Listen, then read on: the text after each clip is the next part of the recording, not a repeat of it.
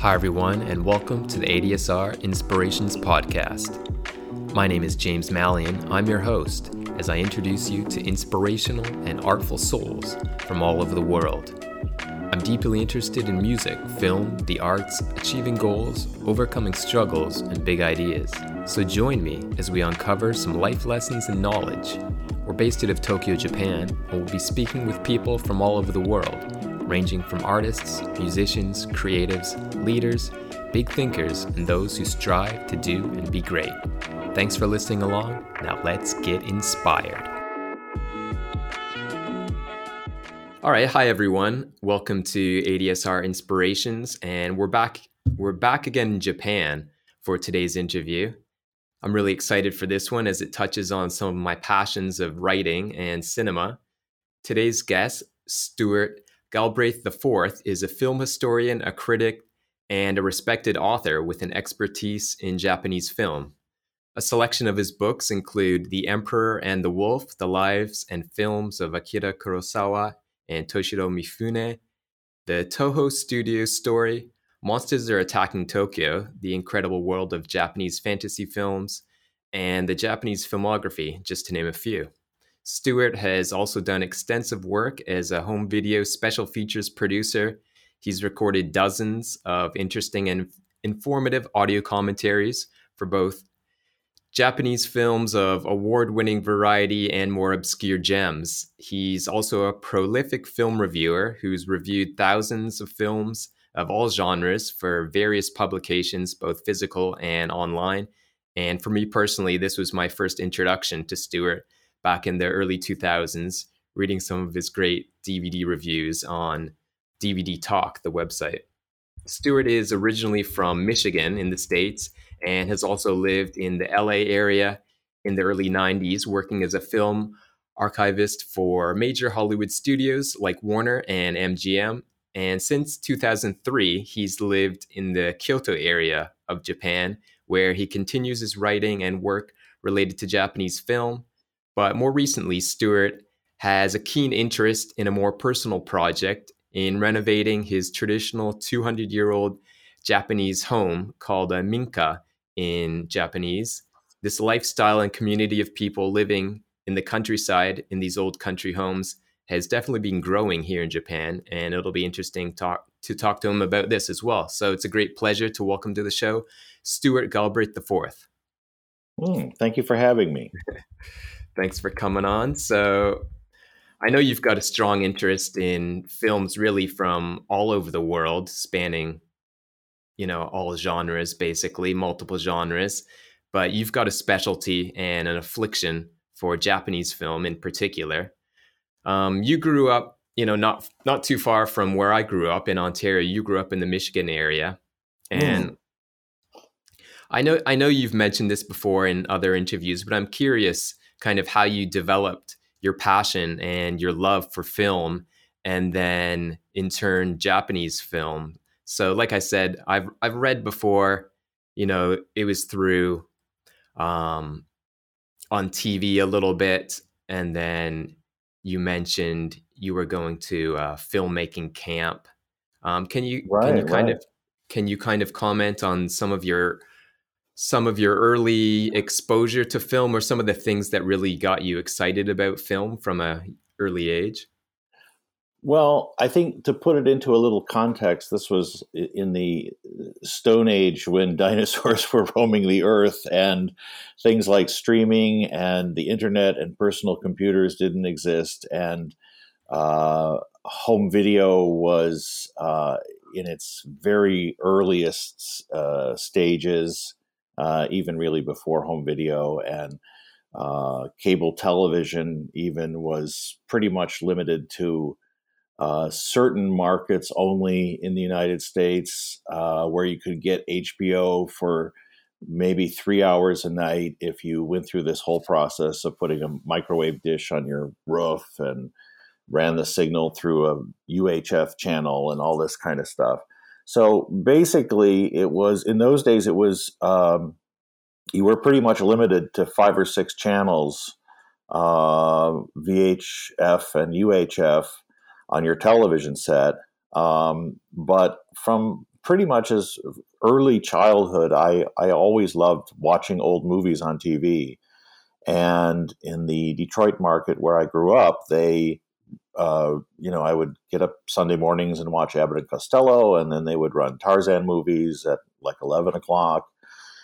And during the week, on a show called Bill Kennedy at the Movies, they would show old Warner Brothers gangster movies and RKO film noir.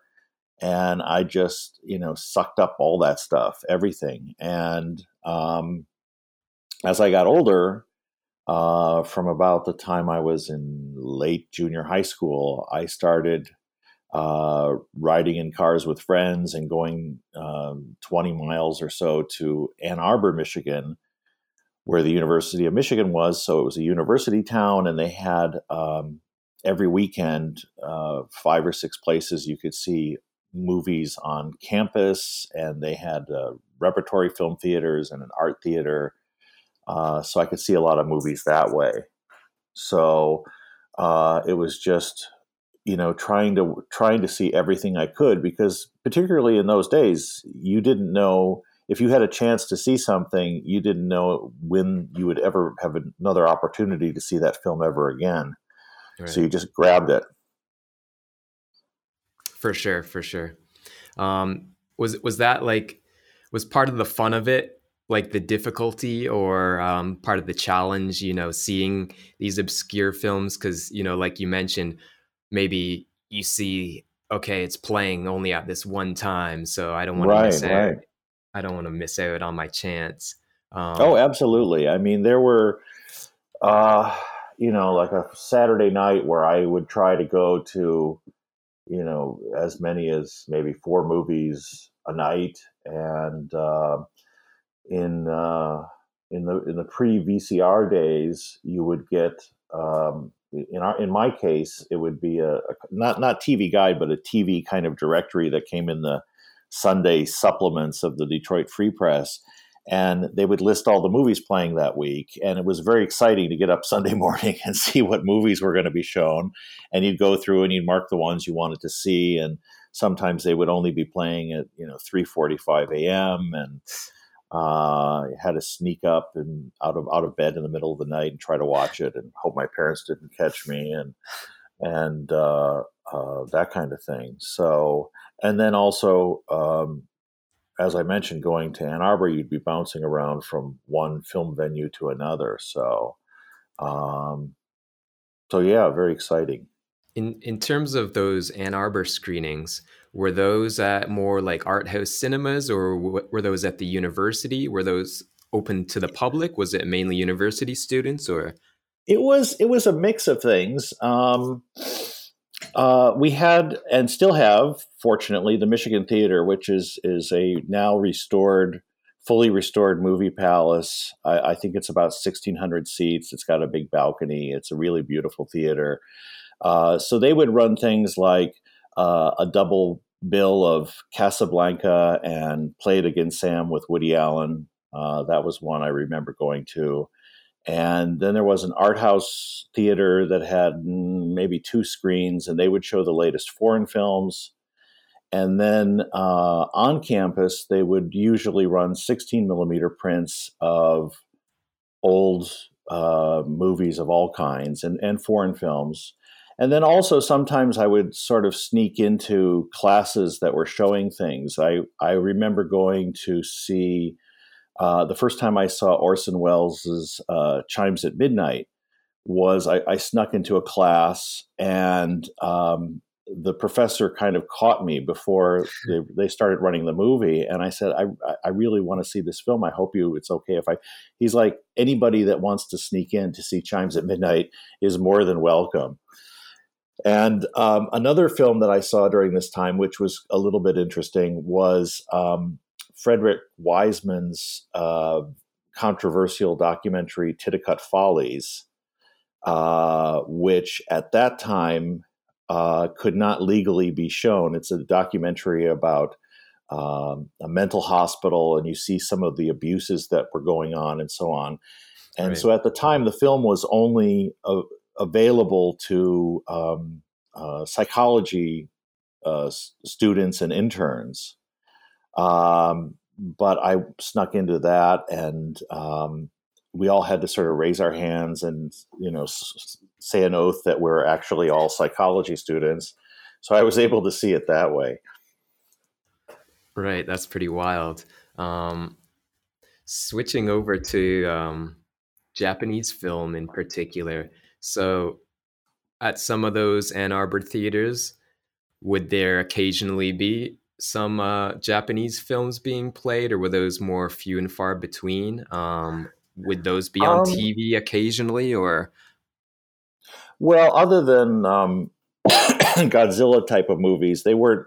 Those were the only things really shown on TV. They would occasionally show a Kurosawa film on PBS or something like that, but I didn't have much awareness of that at the time. And I did occasionally see Japanese movies in those days at these various screenings.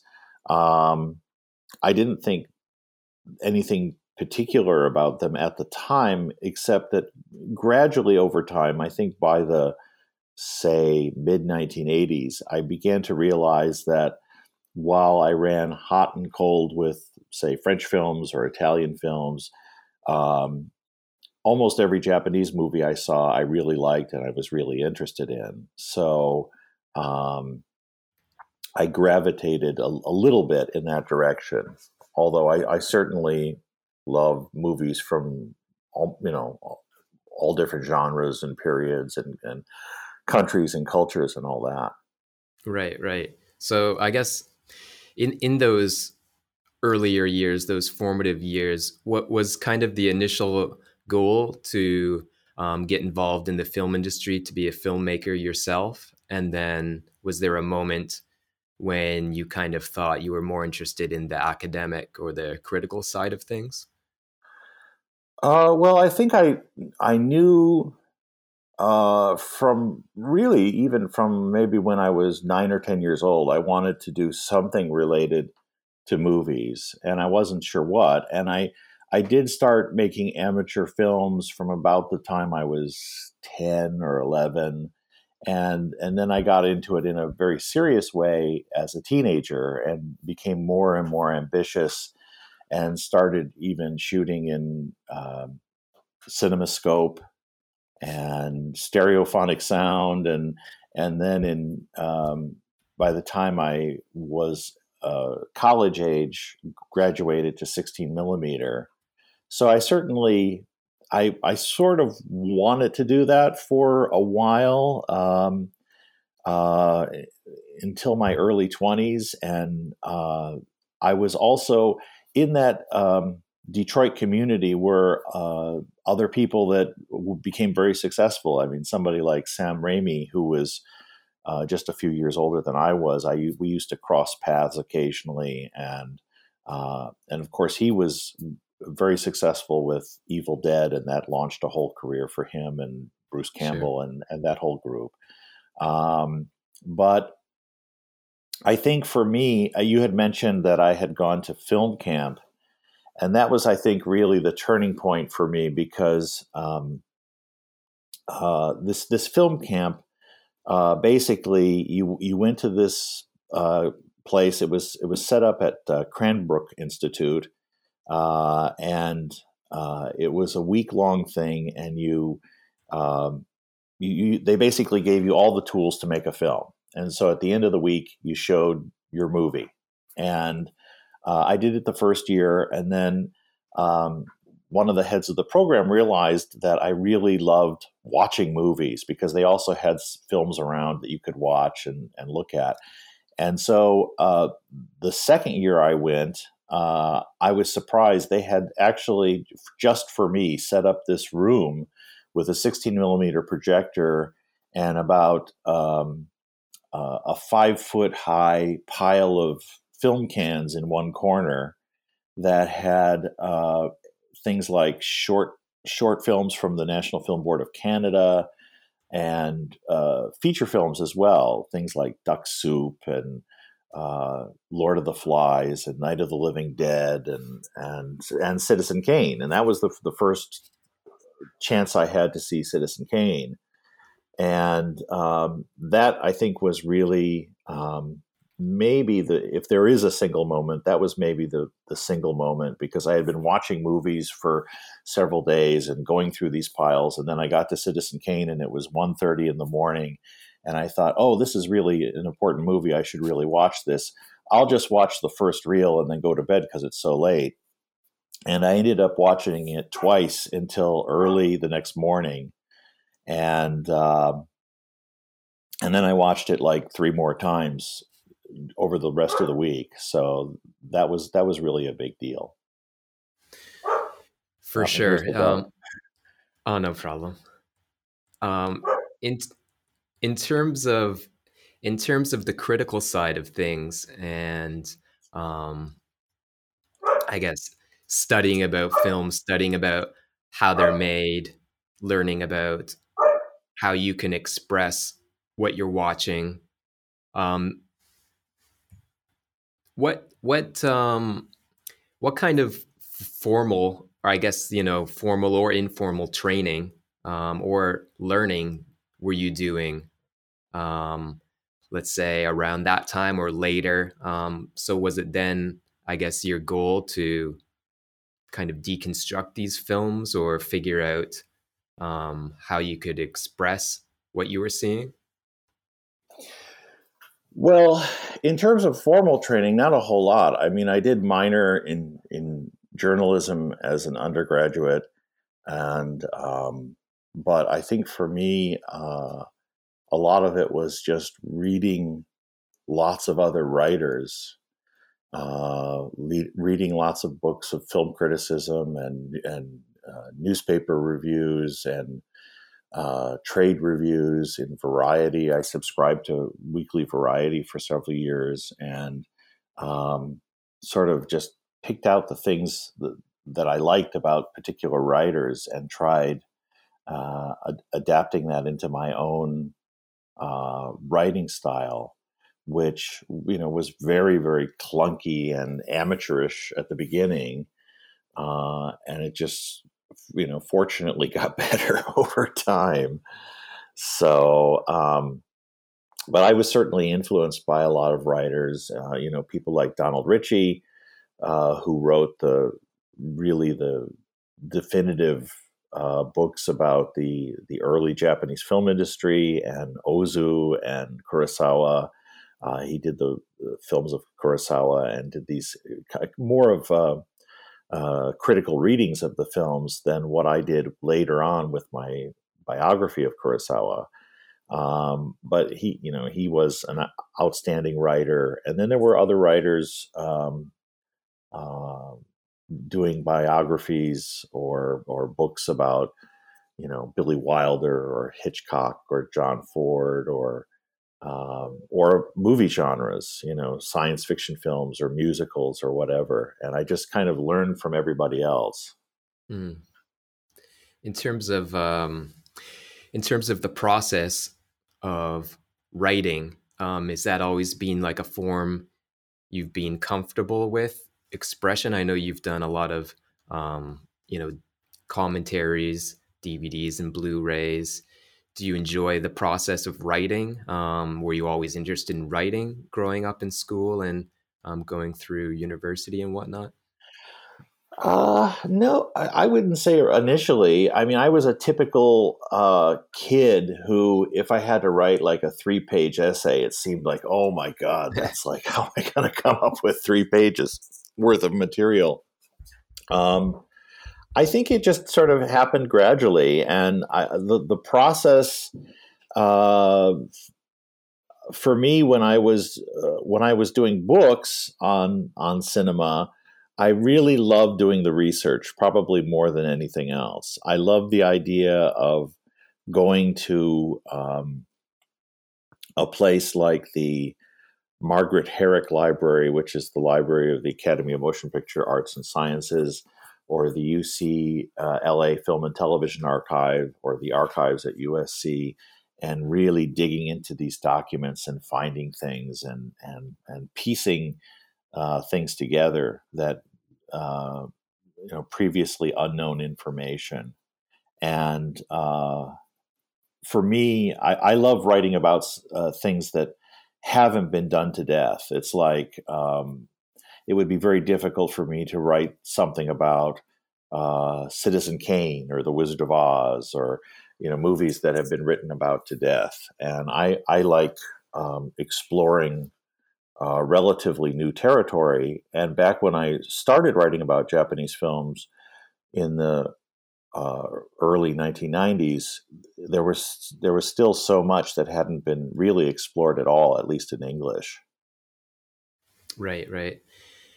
And so when you started some of these projects or these books, was it like a daunting thing just to, start with a blank page, or by this point you had all this research and you had done all this background that you felt it was, just a similar process, just getting it out, that, like you mentioned, maybe it's information that hadn't really been, made public too often before, and you just kind of were facilitating this process of getting it out there?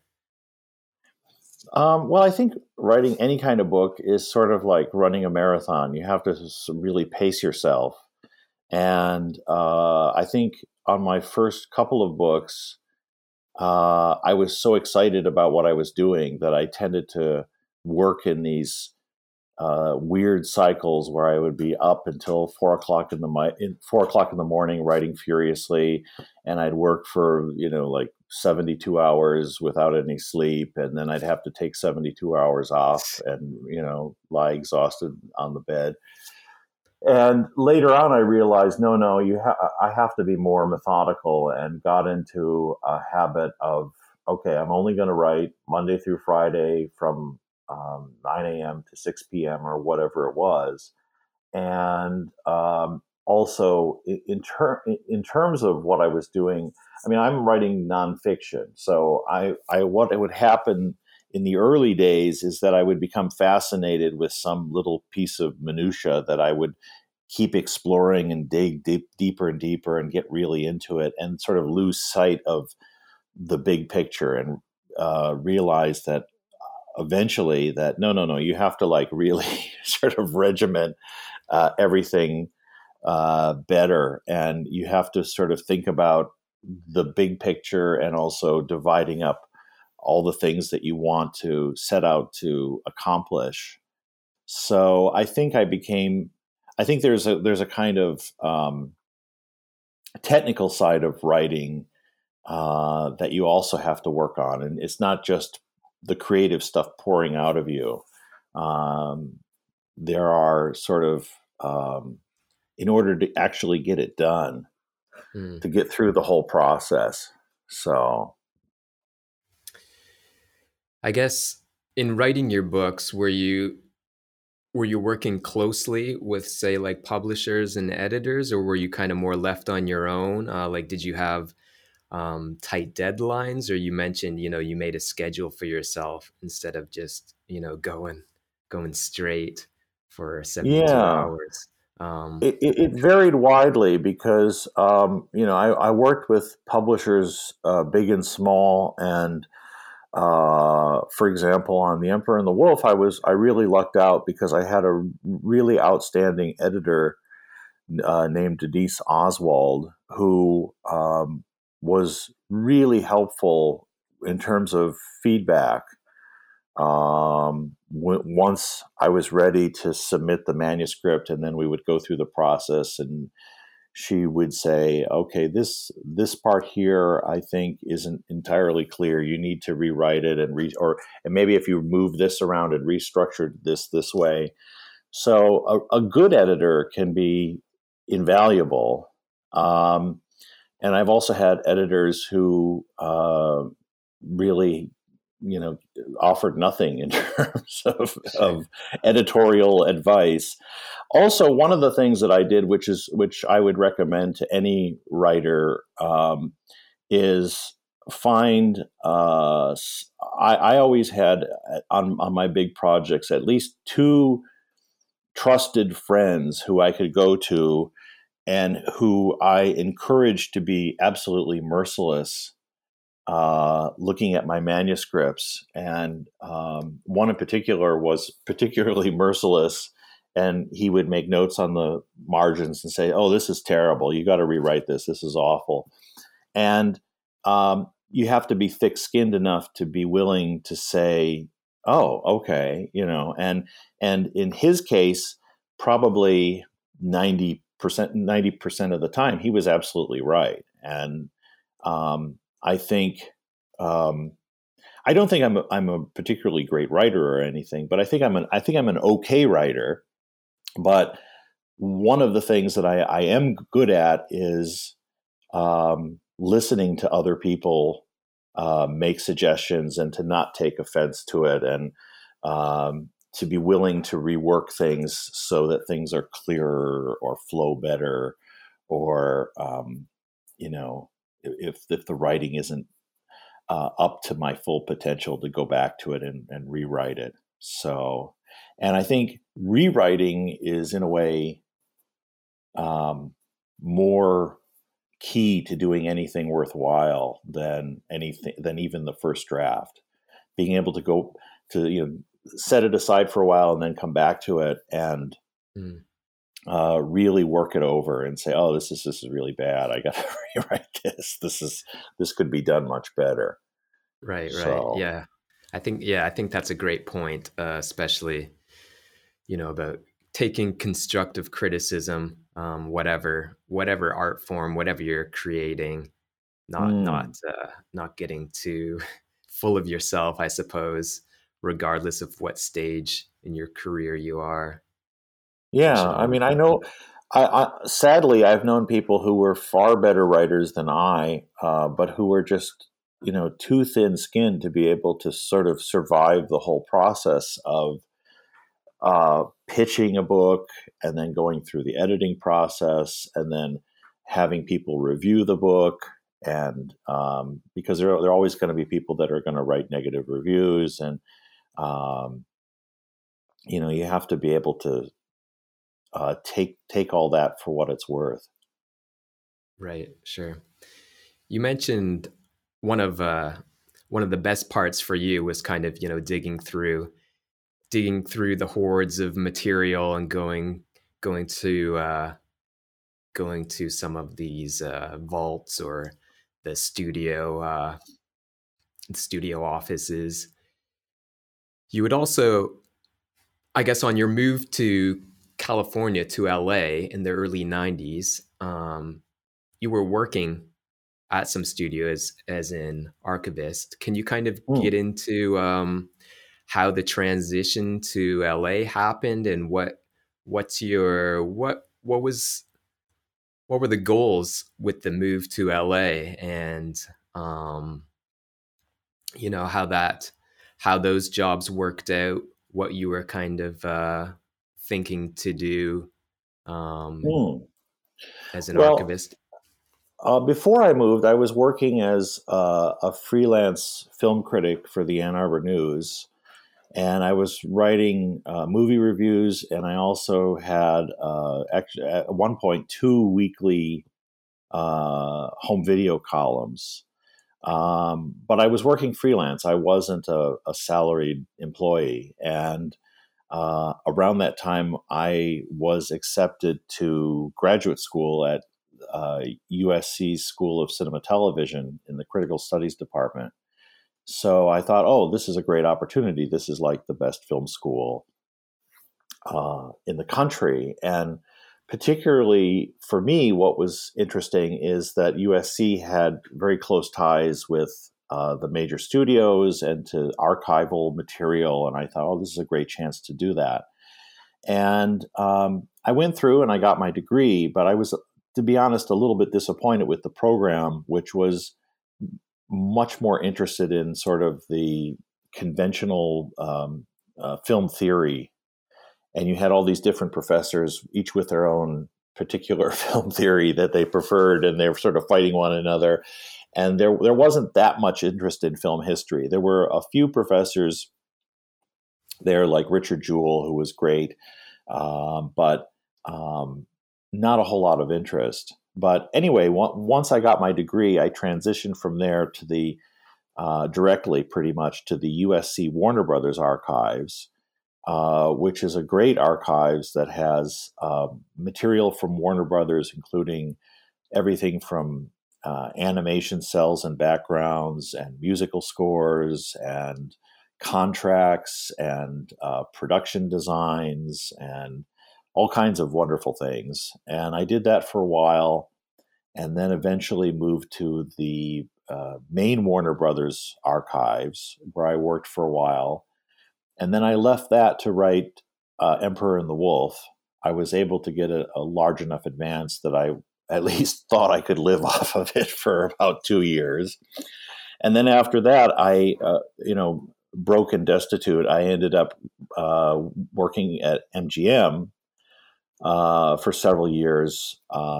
And there I kind of described that job as sort of a film detective, because at the time they were doing, they were remastering, I forget what it was like 600 movies. And so me and two colleagues, our job was to try to track down missing original camera negatives and missing sound elements for movies so that they could be properly remastered. So we were based at MGM, but we were calling and emailing all over the world trying to track down this stuff that had, it was in Technicolor Rome or in some lab in New Jersey or in a salt mine in Pennsylvania or whatever. So. Right. And so continuing from there, was that something you were really into? Could you have stayed working there for a while? What happened with that one? It was a good job, and it paid fairly well, and I was I enjoyed many aspects of it. I wasn't crazy either at MGM or Warner Brothers about the corporate culture. In the sense that the people that I worked with, most of them were really passionate film people like myself, but above us were people who were it was just a corporation. When I worked at Warner Brothers, for instance, the manager of the department that I worked at, his sort of claim to fame was his previous experience was he had been manager at a Gap store, the jean store. Yeah. And so he sort of treated us like employees at the Gap. And so you have these very passionate film people, but also this corporate culture, which was a little bit stifling. So. Right. So directly after that, then just trying to piece together the timeline, you went back to writing, or when did the jump to Japan happen? That was directly after that. I was always writing. Pretty much it was always going on concurrently. Whatever job I had, I was still writing books and writing magazine articles and things like that. And I started coming to Japan, and the first time was in 1994. And I sort of was coming to Japan almost annually. And then after I got married, my wife's Japanese, I started coming to Japan more frequently and for longer stays. So I would come to Japan for maybe 3 months at a time, the maximum like tourist visa stay. Right. So my wife at the time, she her background is she works for her family's business. Her family, her mother founded an independent sort of natural cosmetics company. And so the whole family works for this company. And so she would, even though we were living in Los Angeles, she was having to spend about 5 months out of every year back in Japan helping her mother and her business.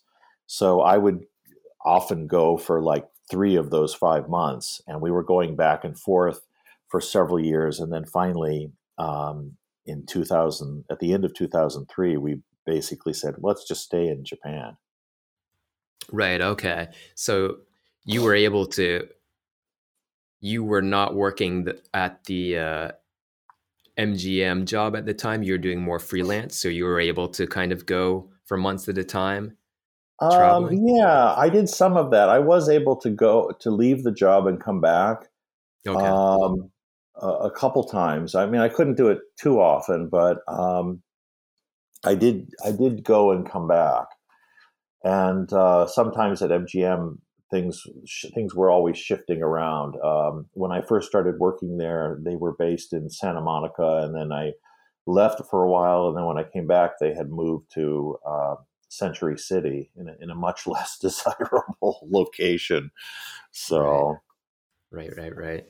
So then, okay, 2000, end of 2003, with the full-time move to Japan. The move was, I guess, close to where her family lived, around the Kyoto area. Your plan was just to continue writing and do some freelance. Well, actually, her family and the main headquarters for her business are not in Kyoto. They're actually on Amami Oshima, which is, for those that don't know, it's a tiny little island between the sort of the southern tip of what we normally think of Japan, Kagoshima, and then Okinawa, which is the big southern island. So it's kind of this little island that's almost like a mini Hawaii, a kind of rundown Hawaii. But they had an office in Kyoto. And so my wife decided to work out of the Kyoto office, and we decided to base ourselves here. Oh, okay. Right. So the family's from down that area, the Kyoto office. You guys had moved to Kyoto, and then you were continuing on mainly as a freelance writer at this time. Yeah. I mean, I was doing a lot of different writing projects. It was around that time, it was a little bit frustrating because the publishing industry was kind of collapsing at that time. Mm-hmm. There were a lot of mergers and things going on in the industry, and it became very difficult to sell a book, or at least sell a book so that you were able to afford being able to write it. So, So I drifted more and more toward home video, where you were doing a lot of short-term projects rather than one big long project where you could get into serious financial trouble if you didn't plan well. Right. Yeah, I was going to ask, I mean, did you have any intentions, or did you have any goals of maybe trying to do something similar to like archivist work in Japan as well, or you kind of thought it was going to be writing most of the time, or what were your kind of ideas on getting into the film industry in Japan?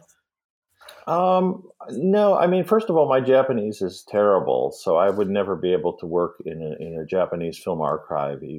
And although I am somewhat knowledgeable about Japanese film, there are big gaps that I know very little about. I don't know very much about Japanese silent cinema, for instance, and certain genres and periods and things I know less about, and more about other things. So I don't really, it's funny when I look back, I'm not sure. I remember I tried a bunch of different things. For a while, I had a,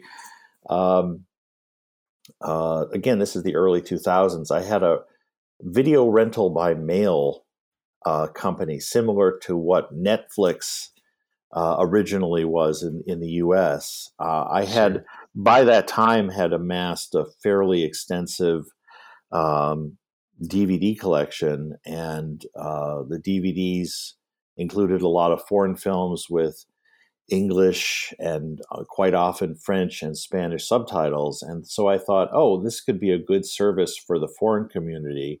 And I set up rent-by-mail service, and it was fairly successful for 4 or 5 years, and then eventually people started streaming and doing other things, so that didn't last very long, but it lasted a while. And then I had other various sort of day jobs. I had a very successful Airbnb business for, I don't know, 6 years, 7 years. Sure. And stop doing that because it's really, really difficult. I mean, this is sort of one of the key points is that it's nowadays almost impossible to make a living as a full-time writer. Yeah. When I started out, it was kind of the last gasps of being able to work at a newspaper and make a living doing that. And now there are hardly any newspapers anymore because everything's online. And yeah. Everything is free or nearly free. And it's the same thing with writing books. It's almost impossible to make a living writing books. And so you just move on to other things. Right. In terms of just writing, writing for yourself or continuing the writing process, doing film reviews, DVD, Blu-ray reviews, is that something that you feel that you always want to keep up or you want to keep going throughout your life? Yeah. I mean, it's something that I really enjoy. I mean, I'm still writing for DVD Talk, and I get these parcels with 10 or 15 Blu-rays in them. And occasionally you find some movie that you've barely heard of, and you put it on, and I'm seeing it for the first time, and it's like, wow, this is really, really a great movie, and yet nobody knows about it. It's a movie that people are not familiar with. So I love writing about that kind of thing. I don't need to write about the latest Marvel movie or that kind of thing. Has no interest to me because there are hundreds of other people writing about this stuff, as well as people talking about it on YouTube channels and everything else. But,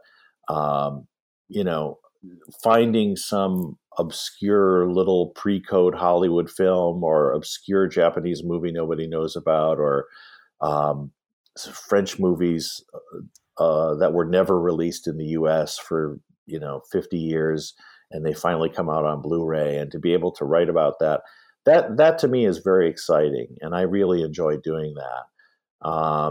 And the same thing with some of these Blu-ray projects and other home video projects that I work on, because sometimes these movies are being released in the West for the first time. And so people are seeing these things totally fresh. And to be able to research these movies and come up with interesting new information that no one in the West was familiar with beforehand. That's really exciting to me too. Right. I guess in terms of switching it up a little bit, in terms of someone who's really interested in films these days and kind of wants to get involved or do some writing, or they want to, impact or comment some way on film, what would kind of be some of your advice for them? You mentioned writing is more difficult. Maybe just start something on the internet, obviously maybe a blog, or get into, I know there's a bunch of film podcasts and people speaking on film. What do you think is kind of maybe the future of film criticism? The future is that is very hard to even begin to guess what that's going to be like. I think if you are passionate about cinema, really the main piece of advice I would have for somebody is to just try to watch everything. Mm-hmm. In a way, it's more important than trying to, before you try to break into some particular industry or field, is try to just see as much of everything as you can. One of the things that I see with a lot of people that have blogs or podcasts or whatever is that they tend to focus on one area, and they become very knowledgeable about one particular genre or one particular film series or one particular country or period, and then they everything else gets shut out. Mm. I know people that are hardcore classic horror and sci-fi fans, and they know those movies, you know, frame by frame practically, but they haven't seen Casablanca, and they haven't seen Singing in the Rain, and they haven't seen, right, you know, anything else. And that's true of a lot of people. And I think even within Japanese cinema, I see a lot of that, where people are really into Yakuza films or Chambara films, but then they have no interest in Naruse or Ozu or other kinds of Japanese films. And the reverse is true, too, where you have kind of film snobs who love Ozu and that kind of thing, but they're not interested in other kinds of Japanese cinema. So people tend to see things in these vacuums, mm-hmm, where they're not aware of everything else around them. I think for me, with all of my writing generally, but particularly when I do an audio commentary on a particular film, part of my main goal is to try to put it into context in terms of the film industry at the time, in terms of popular culture context, things that were going on historically in Japan, things that were going on in the careers of the people who made it at that point, things that had come right before, genre trends, trying to put it into context, I think, is very important. Right. Yeah, I think that's a good point. Not necessarily closing yourself off and saying, you know, oh, I'm just a fan of this, just a fan of that. The more exposure you get to everything, yeah, in cinema, you're going to be more informed about where certain ideas, certain trends, influences around the world. You have to eat your vegetables too. So right. I'm curious for you. You mentioned briefly you had this comedy book idea.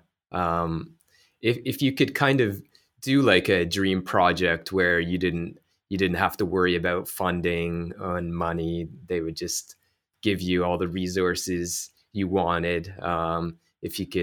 If you could write a book or maybe do a documentary or, you know, some commentaries that you could do about any film. Do you have some projects that have been kind of rolling around? I've had a lot of different projects that just sort of have been on the back burner for years. I mean, besides that comedy book idea, for many years I've also wanted to do a really definitive book about Charles Bronson, because Bronson today is sort of almost in some ways thought of as a joke because of all the Death Wish sequels and those kind of things. But he was really a unique actor in a lot of ways. And he had this fascinating career where he started out as a Hollywood actor, and then he went to Europe and he became a huge film star in Europe, particularly France and Italy and ironically enough, Japan, but not in the United States. And he did these really interesting movies with major directors and major actors like Alain Delon and others. And then he kind of went through this next phase where he then became a big star in the United States after his European movies played for years in grindhouses. And then he kind of rose up to the ranks where he was about the equal of Clint Eastwood for a number of years. And then he went through this other transformation where he started doing these really, really trashy movies for Canon, which are fun in their own way, but are not really representative of his whole career. And he was just this fascinating guy because he came from this, you know, family of coal miners and many kids, and became this kind of very reticent, anti-Hollywood kind of personality. And I think he would be really interesting to write about. But again, that would involve, I'd have to like travel to Pennsylvania and to Europe and do interviews and things. And it would just be prohibitively expensive, unfortunately. Right.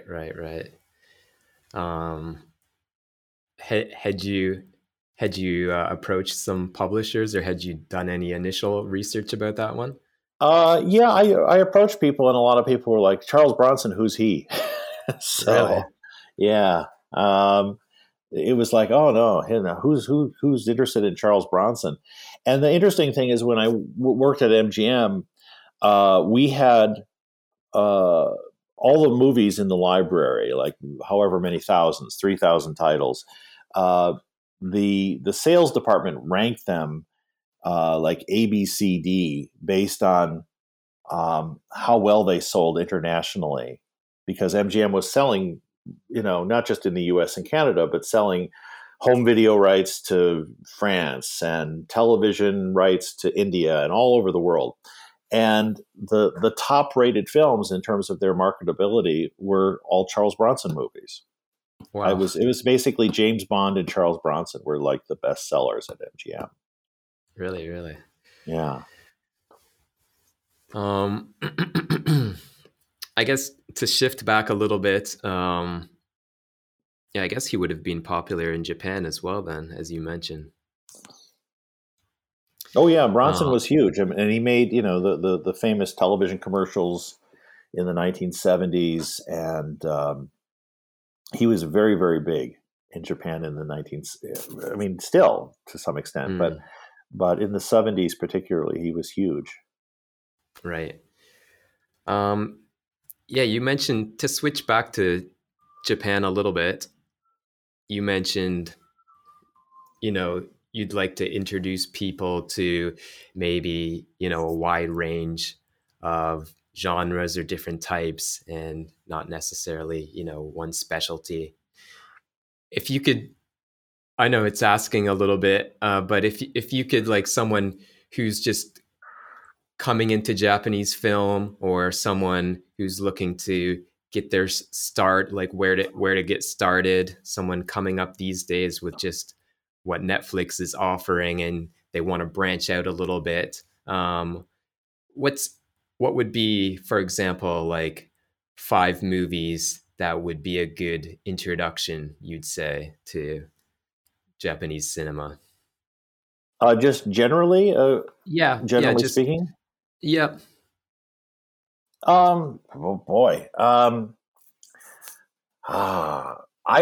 mean, certainly you can't go wrong. I would say, obviously, pick almost any random Ozu movie, maybe Tokyo Story, any Kurosawa movie, maybe something like High and Low, but also I think if you really want to understand Japanese cinema, but also Japanese culture generally, I think the Torasan film series is really great, because it's really a time capsule of what Japan was like over a 50-year span. I mean, basically 1969 to the present. I mean, with the latest film just came out about a year ago, right? And you can learn a lot about Japanese culture, and the Torasan movies are kind of, in a way, an extension of Ozu. It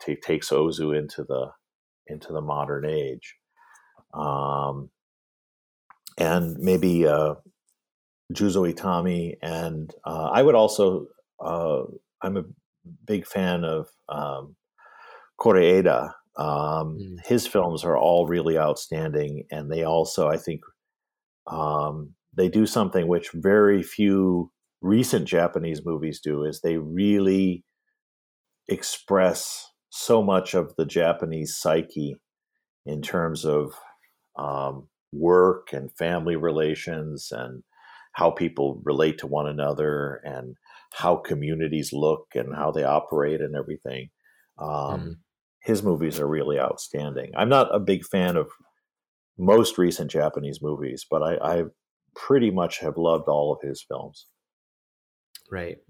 Yeah, I know it was a little bit tricky just to put you on the spot there, but I think those are, for people just looking to jump in a little bit, those are definitely, you can't go wrong with those directors you listed there.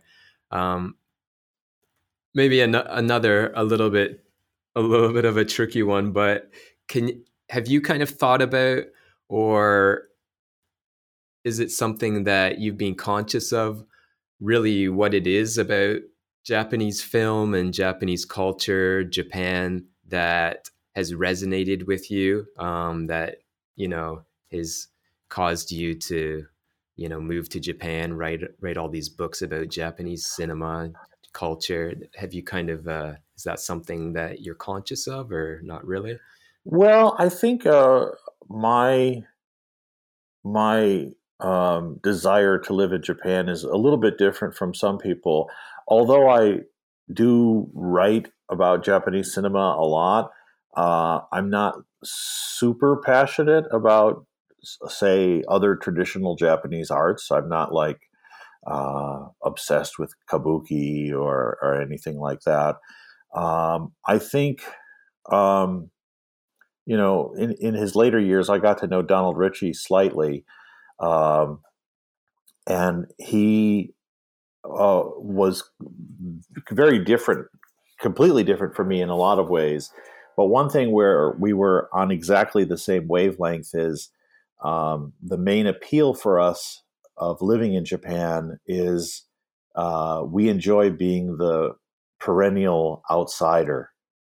And, you know, he liked to say, I'm not a joiner. I don't like to be part of, you know, the group. And in Japan, people there are no expectations of you. You're not expected to become Japanese, and you never can become Japanese. So you're always going to be the outsider. And that bothers some people who come to Japan and try really, really hard, and they learn Japanese fluently and everything else. But I like being on the outside.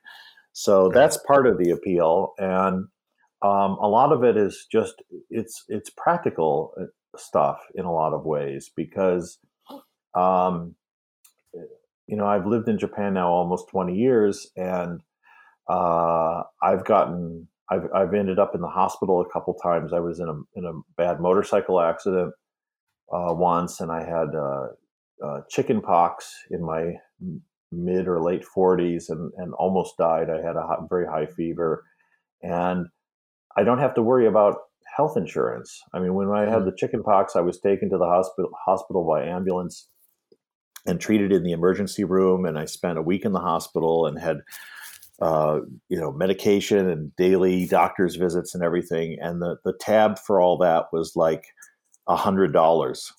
And if I was still living in Los Angeles, it would have bankrupted me. It would have been like easily $100,000. So there's sort of the practical side of it as well. And now that I live in this old, you know, 200 plus year old house in the mountains, I don't have to pay, you know, $3,000 a month rent, which is probably what I would be paying in Los Angeles if I was still there. And you know, the cost of living and everything is so much better. Right. Yeah, that's a lot of those points really resonate with myself as well. Mm-hmm. Having been here, I guess, 11 or so years now myself. So in terms of, like you said, the perennial outsider, I wanted to, you know, touch on, well, now you're living, I'm sure when you were closer to the city, you'd obviously run into more foreigners, but where you are now and your newish passion for the country life, the Japanese minka, can you kind of talk about that a little bit, where that passion came from and what it's like living, I guess, in a small mountain town and in the old 200-year-old house. And, I think there are, at least my understanding, there are more foreigners who that lifestyle appeals to them, and there's communities. You showed me the Facebook group, communities of people. Can you kind of speak about that community and what it's like? I guess you're definitely going to be one of the few foreigners in your town, if not the only one, right? Oh, I'm not actually the only one. There are several other foreigners, even in my small village, which is only about maybe 150 people. So it's among foreigners, it is becoming more and more popular, and there's been a lot of news coverage over the last year or so about these, supposedly free houses that are in the Japanese countryside. And they're not really free. I mean, they're sort of, they can be technically free, but there are these beautiful, beautiful homes that are all sitting empty and not being used.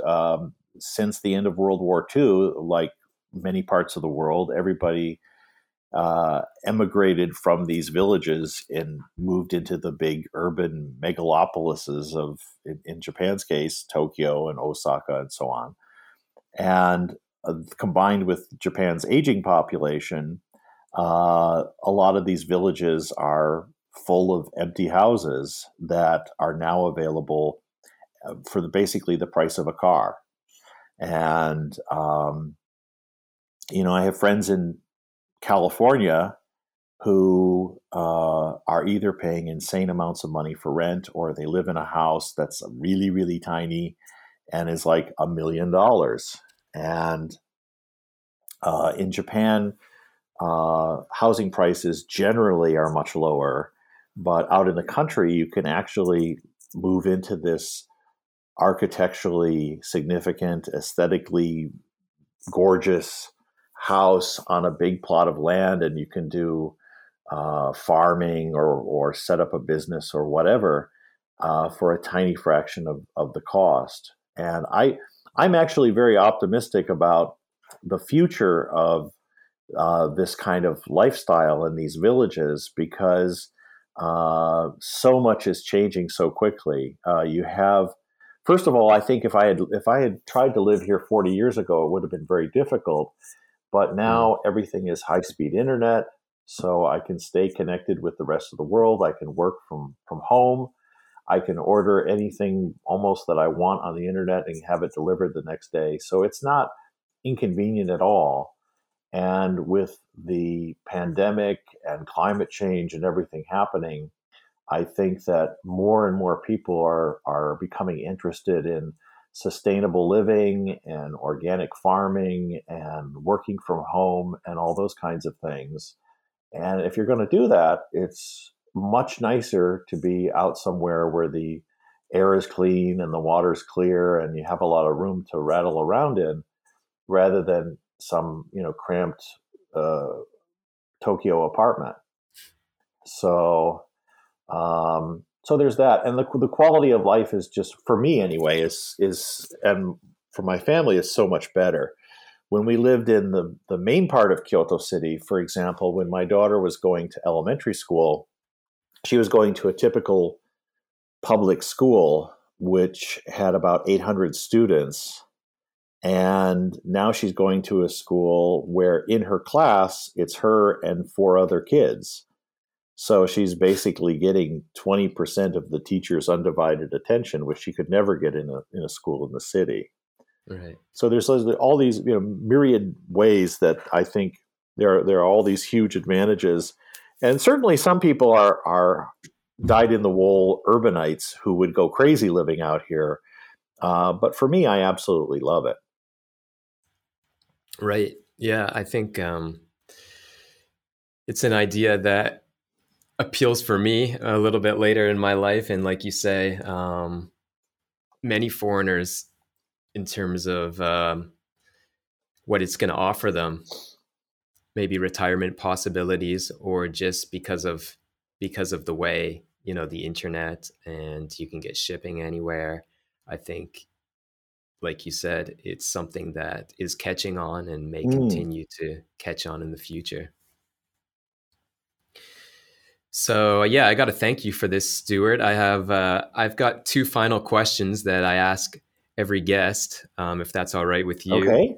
To, yeah, as this is called the Inspirations Podcast, let's start with the first one related to that. Question is, what are three things or three people that have really inspired you in your work or your life? Either it can be, you know, anything in your writing, in your books, or just in film or life in general. Three things or three people who have really inspired you. Ah, boy, oh boy, that's a tough one.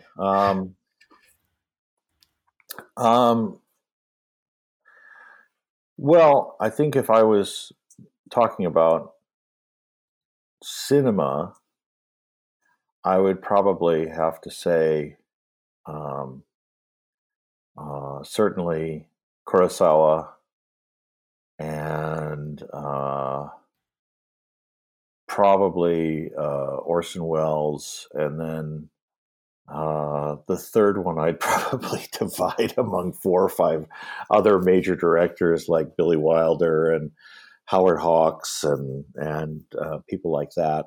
And then there's also the other writers that I'm sorry, I'm going over 3, but certainly Donald Ritchie was a major influence as a writer. And then other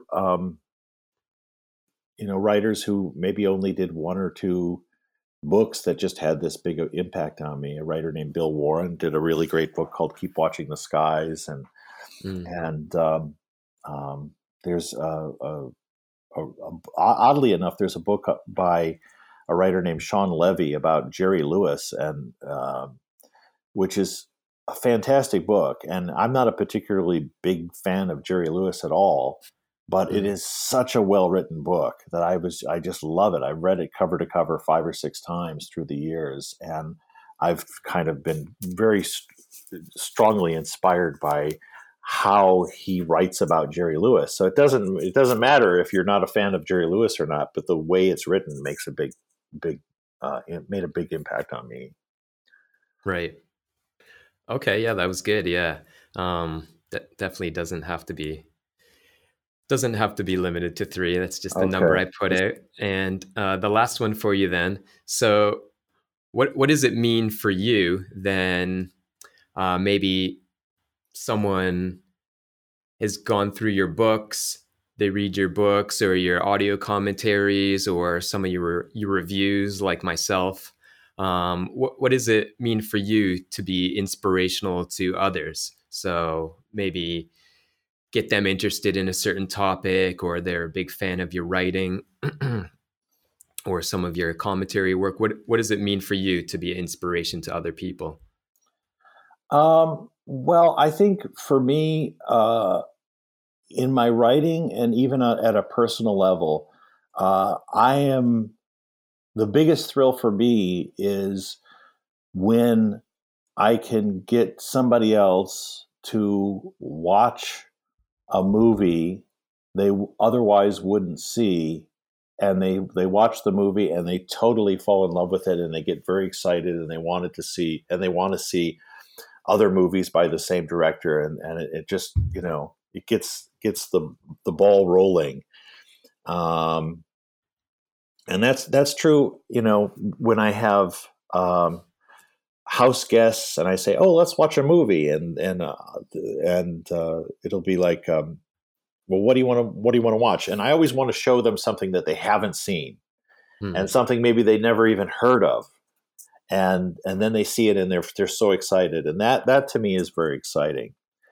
In terms of kind of the other part of the question, and I think that if you are a writer, the most important thing is that not whether people like or dislike what you're doing. It's very important, I think, that you have you're able to step out of yourself and look at the work and really judge it honestly, and give yourself credit for where you have succeeded, and then to also learn from where you're falling short. And I think that has always, for me, helped me. I mean, reading reviews, positive or negative, of my books or my other work, it doesn't have a whole lot of impact. It's mostly me looking at it and assessing it and honestly saying, okay, this is, I set out to accomplish this. This is where I succeeded and this is where I fell short. And this is what I need to work on for the next project. Perfect. Yeah, that is great advice for, yeah, like I said before, artists, creators of any kind, really. So I got to thank you once again for coming on and doing the interview. I got to thank you, you know, for all the work you've done, the menu reviews, film reviews, introducing myself as well to a lot of great films, your work on Japanese cinema. And if people want to follow your work or keep up with you, do you have some places on social media people can check out what's going on? Well, I'm on Facebook, and certainly I think the DVD Talk site is a good place to go because that offers links to most of my other stuff. So that's a good catch-all kind of portal to other Stuart Galbraith projects. Okay. Can find you on Facebook. And then I kind of like that blog you have on your Minka as well. That's hanaseminka.wordpress.com. Oh, yeah. I haven't updated that, but I've been very involved with I co-founded a Facebook group that has about Minka that has expanded. It's expanding into a website that's going to debut actually probably later this week or early next week, called kominkajapan.net. And okay. That has a lot of the kind of stuff you're talking about on that blog is going to be on that website, but also contributions from other Minka owners throughout Japan. Okay, perfect. That's kominkajapan.net. .net. Okay, perfect. Well, thank you for having me. It's been fun. Yeah, thanks a lot for sharing some advice and some stories and some thoughts on film in Japan, your history. So yeah, thanks once again, Stuart.